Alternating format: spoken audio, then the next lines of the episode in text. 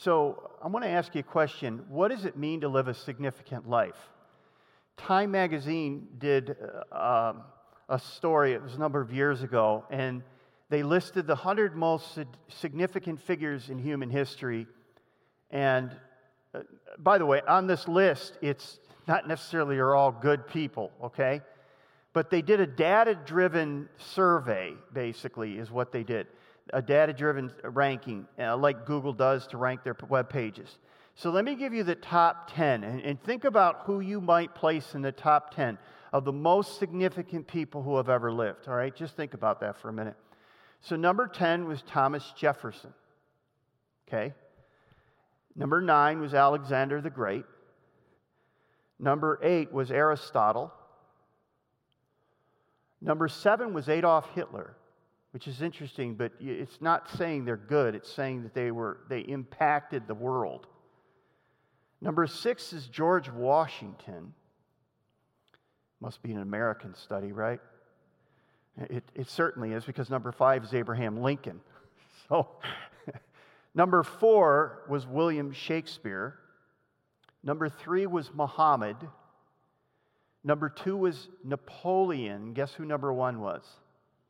Jesus Christ, right? Yeah, he was. So I was thinking about that. If we were to say, what is it that makes a person significant? What does our pop culture say that that, that deems a person significant. And I was thinking of a number of different areas that, that if you go to any drugs or you know any store and you go to the checkout, there's all these magazines. And apparently what these magazines are telling us is this is who the really important or significant people are. You should pay attention to these people. And generally it's a number of things. It's about how much they're worth, how much they're worth. So, the richest person in the world, Jeff Bezos, uh, founder of Amazon. By the way, before that, it was uh, Bill Gates, and he was 20, I think 20 years in a row, he was the richest man in the world, the founder of Microsoft. Um, and so Bezos just went through a divorce, so then he dropped to number two, but apparently now he's come back up to number one. And he had his net worth is 110 billion dollars. 110 billion, not million, billion. It's just staggering. Um, so, so maybe it's wealth, right? Or maybe it's athletic greatness. The greatest U.S. athlete voted by people is Michael Jordan. Interesting, right? Who's the fastest? Most of you know him. His last name is Bolt, Lightning Bolt, Usain Bolt, right? The strongest one, I don't think many of you would know him, Zydrunas Savickas uh, from Lithuania. Um, so, is it the best athletic, the most athletic? Is it the, is it the richest? Or maybe it's the greatest actor or actress. And so, through, um, through according to nominations and awards, uh, the number one actor is Jack Nicholson, which I thought was okay, whatever. Um, and then actress is Meryl Streep, Streep okay? Uh, so you have that. Uh, how about the most beautiful person? Because, you know, I mean, don't, don't these magazines have the most beautiful person in the world is, or American or whatever? Um, of the 20th century, the most per- beautiful person of the 20th century is uh, woman Angelina Jolie and Paul Newman. Okay? So there you go. Uh, you wondered why you didn't get it. So, how about the smartest person of all time? Most people would say Einstein because we actually have jokes, right? We say, Well, I'm no Einstein, right?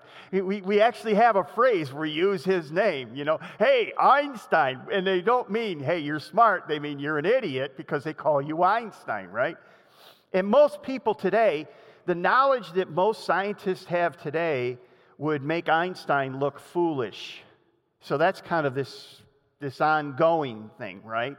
Because they know so much more than Einstein. But Einstein, in his day, was Einstein, right? So, what is it?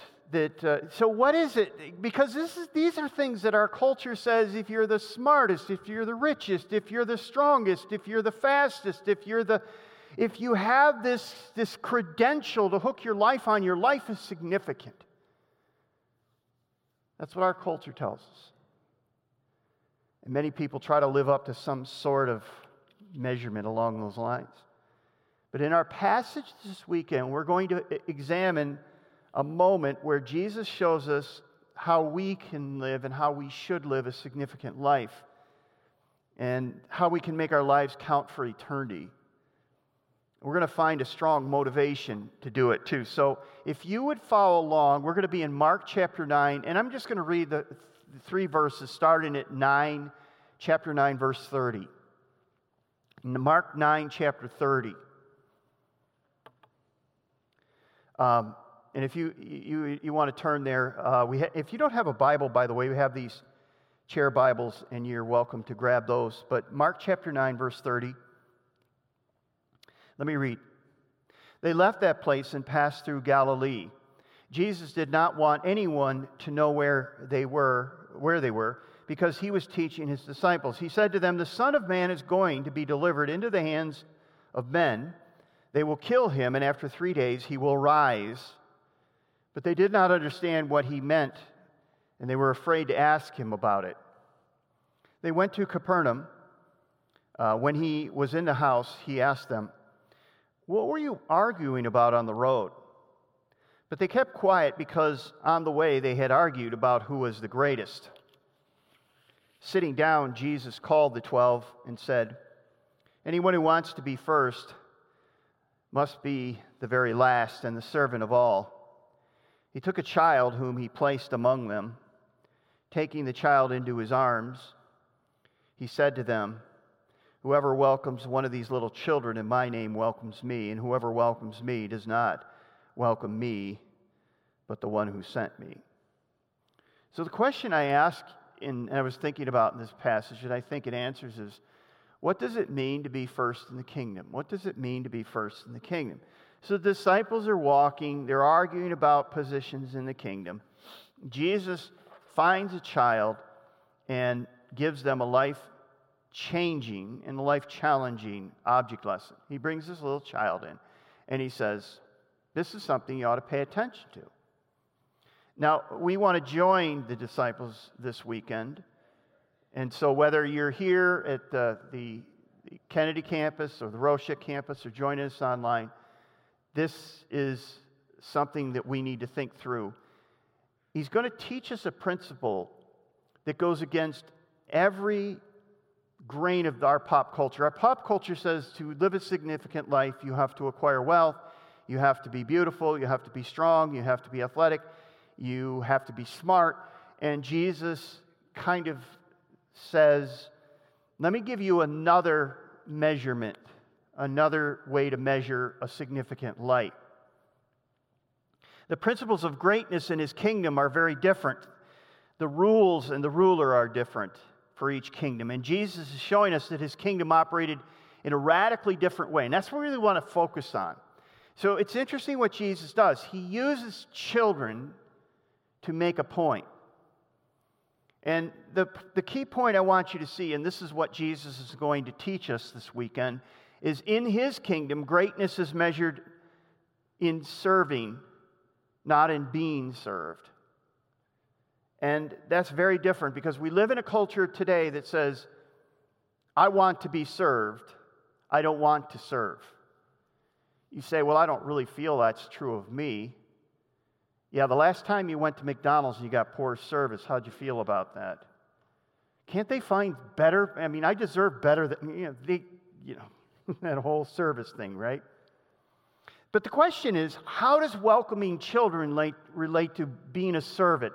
How do those two things go together? What, is, what does he mean by that?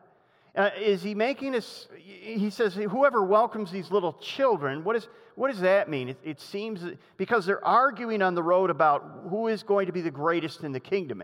And so they were just going by their, their culture. Their culture basically said to be great in the kingdom is to be close to the king to be sitting on his right or left, to be, in fact, doesn't a mother come and says, I have a request, and one of my sons will sit on your right and one on your left? And she says, You, you don't know what you're asking.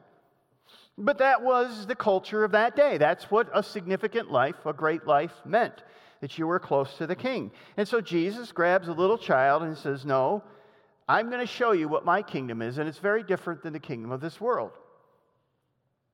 Now, here's, here's, here's how welcoming a children relate to being a servant.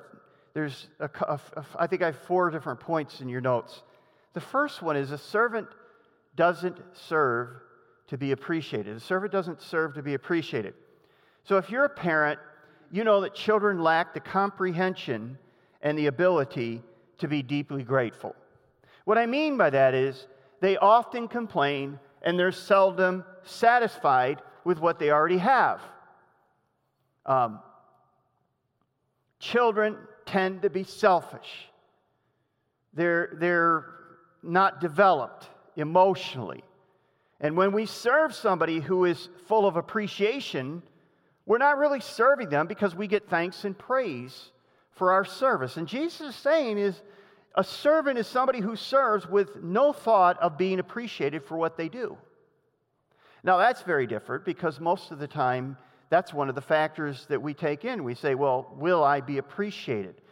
I'm going to go to a lot of effort here. Will they appreciate the effort? How many of you have gone and done something very nice for somebody? You've really sacrificed for them and you've, you've done it for them and it's been kind of crickets.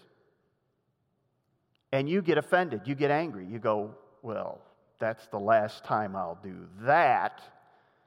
So, what are you really saying there? You're saying, well, I did this for them, but I did it because I thought that they would appreciate it. They didn't seem like they appreciated it at all. Children represent the ungrateful, the unappreciative people that we're called to serve. Jesus calls us to serve people who are too immature to give us gratitude and encouragement. He calls us to serve without being noticed or thanked. You know, over the years, we've had people who have left Hope Church, and they've left because they, they're, they're upset that they haven't been acknowledged for either serving or for their giving. You say, Well, I gave and no one acknowledged me. I served and no one acknowledged me.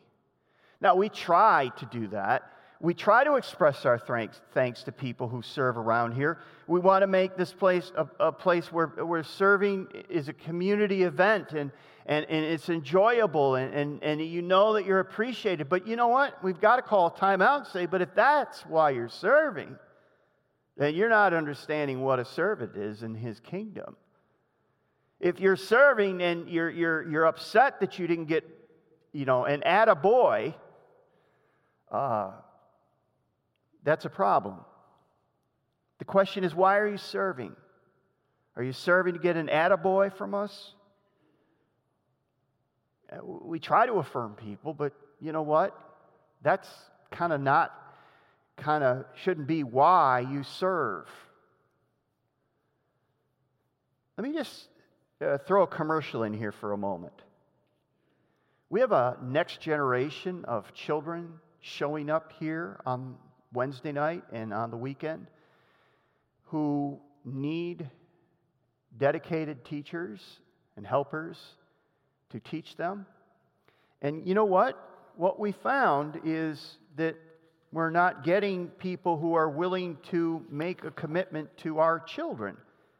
I think, and I just sometimes I think we can tend to be critical of the younger generation and we can say things like, well, they just don't get it. They're just not, they're just the values. And you, you may say, well, we have children coming on the weekends right now, and we're looking for teachers. We're looking for people who will step up and say, I will be a dependable person who will teach this class and teach these children and, and impress these values in these children and love these children and be an influence, a positive influence, because there's so many negative influences. And so they're here, and we have an opportunity to, to, to give them some Christian values and some hope and the, Jesus. And, and yet we have a hard time finding teachers. And I just want to say that if you are out there and you have a, a, a gift, if you have a, a burden, a heart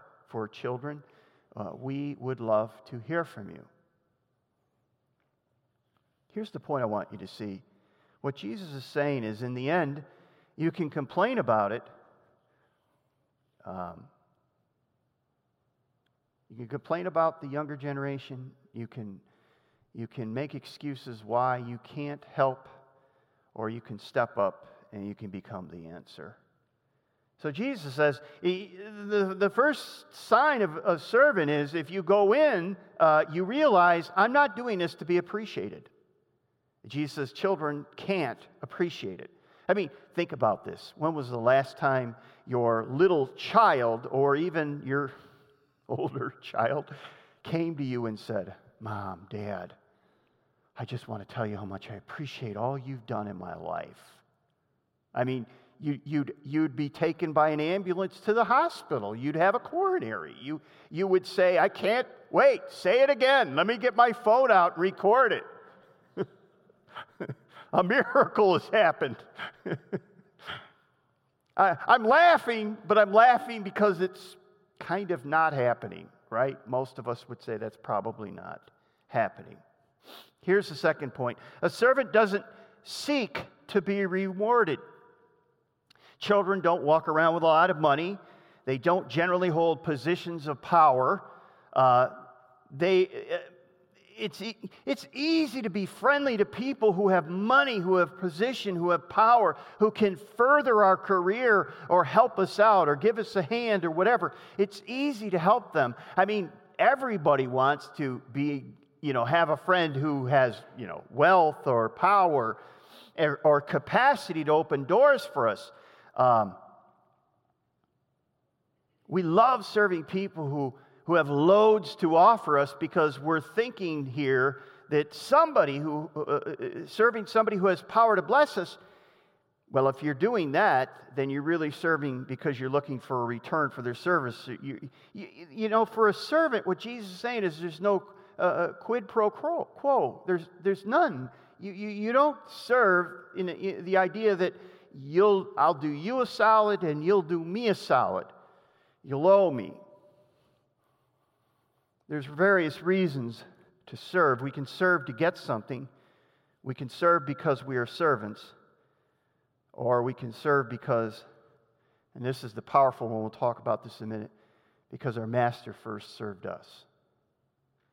And that, that's the motivator. That's the thing that flips the coin for us. So, so Jesus says a servant doesn't seek to be rewarded. Children have no capacity to reward, they have nothing. Number three, a servant doesn't pick and choose whom they will serve. Now, in the ancient world, children lacked any status. In some parts of the pagan world, they were sold by their parents as property. Sometimes infants were killed, uh, not just because they weren't of the right gender. And Jesus is showing us that we're called to respect the poor, the marginalized, those who have little status, those who are culturally and socially different from us. We must never come to a place that someone is beyond our dignity to serve. Servants cross ethnic lines, economic lines, political lines, friendship lines. We're called to serve people who are different from us, who may be our enemies. Isn't that what Jesus did? I mean, think about it. He's on the cross. And remember, one of the last things he says, he, he, he says, and, and they're taunting him, and he, he's hanging, and he's dying for us on the cross. And he says, Father, get them, punish them, strike them down. Or as the old King James would say, smite them kill them. No, he doesn't say that. What does he say? Father, forgive them because they don't know what they're doing. What's he doing on the cross? He's serving us, his enemies. He's serving his enemies. Now, let me just stop for a minute. We live in a culture today that loves to divide over economic, cultural, skin color, politics. Love to divide over politics, don't we? We're right, they're wrong. We say, well, I don't like them. I, I don't agree with their, and it's not that I just don't agree with their, with their politics, I don't like them. Jesus says, those are the ones you're supposed to serve. I'm sorry. I see stuff on Facebook and I'm going, I'm not sure. And, and I'm reading things that are written by Christians and I'm going, wait a minute. I'm not sure that Jesus would be cool with that. Uh, the last time I heard, we were supposed to serve people we disagree with, people that were different than us people that couldn't do us any. It's not the matter that you just serve the people that you like, that you love, that look like you, that, that agree with you. Jesus say, no, you cross those lines. You just do it. That's what servants do. Servants, because here's the thing you're not serving them, you're serving Him. That's the point. When you serve your enemy, you're serving Him, not them. That's what it really comes down to. We'll see that in a minute.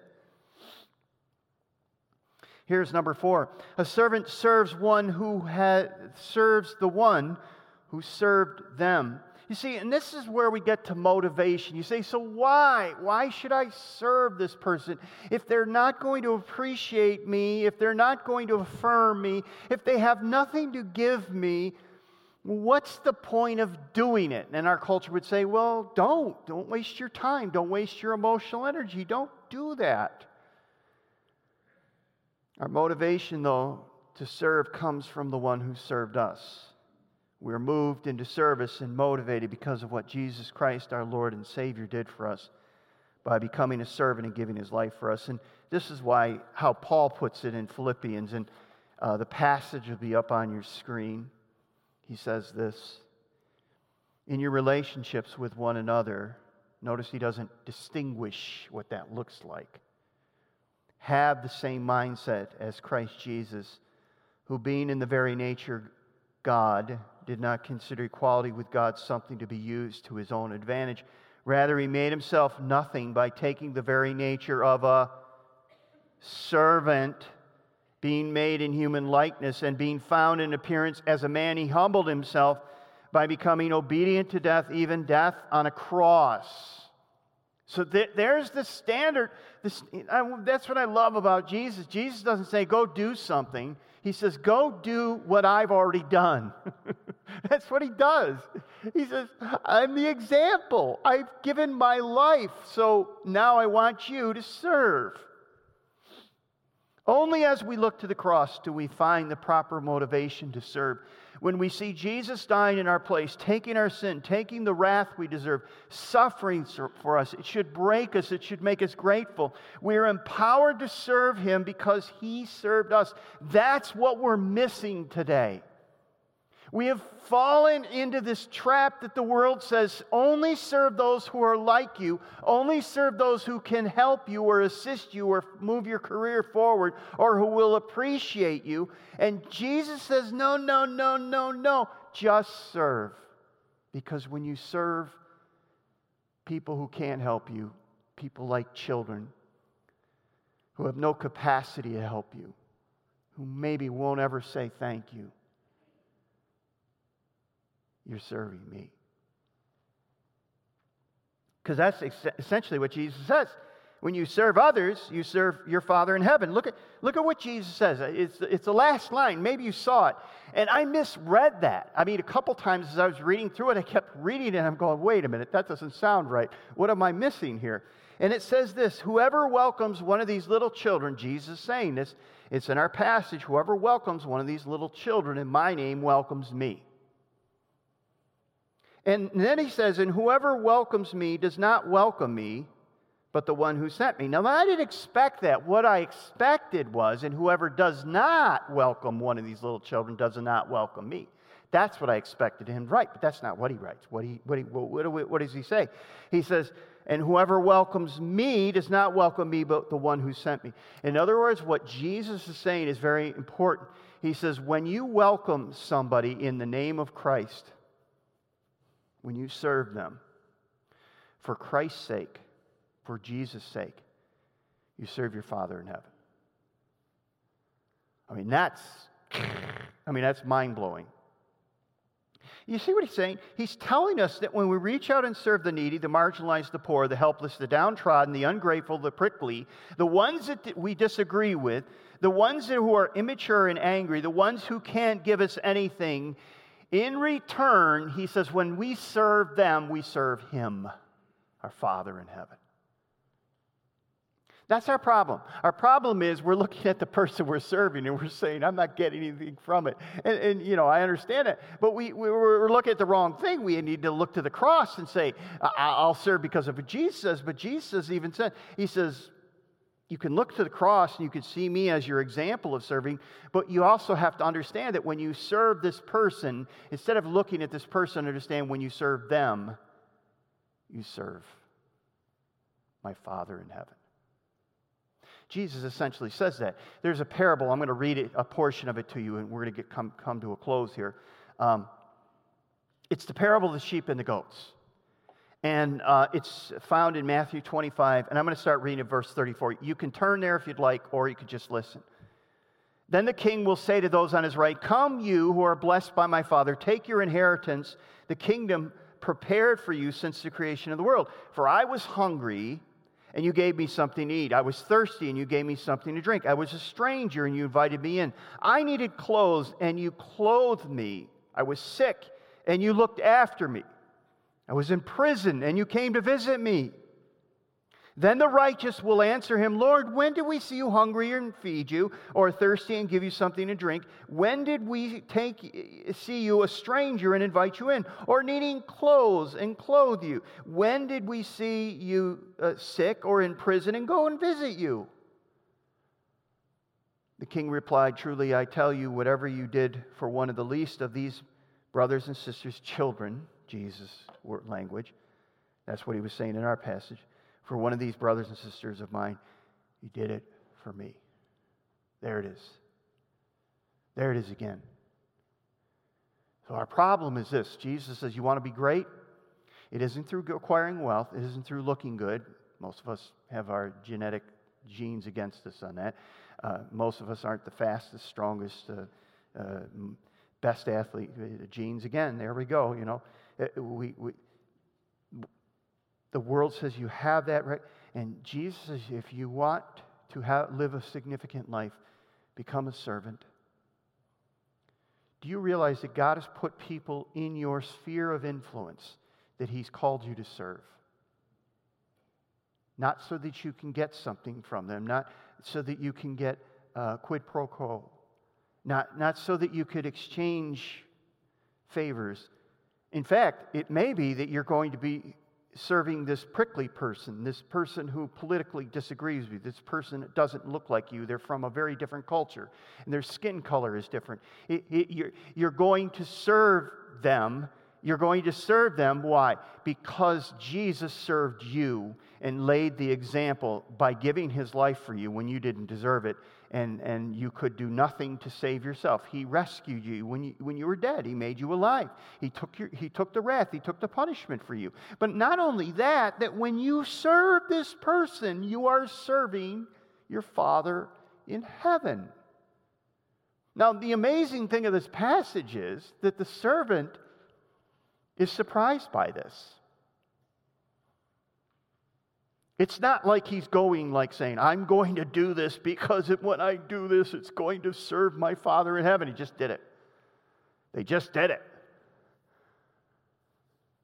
Because, see, that's one of the things about a follower, a follower of Jesus Christ. Followers of Jesus Christ aren't the ones that go around haughty and, and, and we have all the answers and the rest of the world's going to hell and we don't care. We have our theology right and everyone else is wrong. The, the, Jesus would say the characteristic of a follower of Jesus Christ is they love one another and they serve. Boy, have we missed that message. We wonder why the world doesn't want to hear what we have to say. The good news is because we've not earned the right to be heard. If you want to be great, become a servant. Enough said? Let me tell you where we're going to go next weekend. Jesus calls us to consider our actions carefully because your life affects others. Your life affects other people. Whether you want to or not, you do, for good or for bad. And uh, your life has an effect on others, and Jesus is going to show us kind of how do we need to think about that because it's an important thing to consider. We live in a culture that says, don't worry about how your life affects others. It's your happiness first and everyone else somewhere down the line. Jesus says, your life affects others. You need to take it seriously. Let's pray. Father, help us to uh, take this message and uh, apply it to our lives. Help us to understand that you've placed us in a sphere of influence in our family, at school, at work, in our neighborhood, and you've called us to be servants. Thank you, Father, that uh, Jesus is the example of the ultimate service, that he came and gave himself for us. He who knew no sin became sin for us. He gave his life on the cross. He willingly came to serve us. And thank you, Father, that when we serve the disenfranchised, the marginalized, the person on the other side of the aisle, the person who's prickly, uh, and unlovable and unable to give us any praise or thanks. Help us to remember that we're not doing it for that reason. We're doing it because we're so grateful for Jesus Christ. And we're doing it to express our love to you. Give us those opportunities to serve, Father. And then, in the midst of those opportunities, as you provide opportunities for us to share about the gospel, uh, let's tell them about Jesus. Thank you, Father, for your word and for its encouragement. Help us each to lead significant lives, not because of the size of our bank account or how beautiful we may be or how athletic we are but because we have become servants. And help us to be surprised by the Father in heaven when he calls out those times where we served him as we've served others. We pray this in Jesus' name. Amen.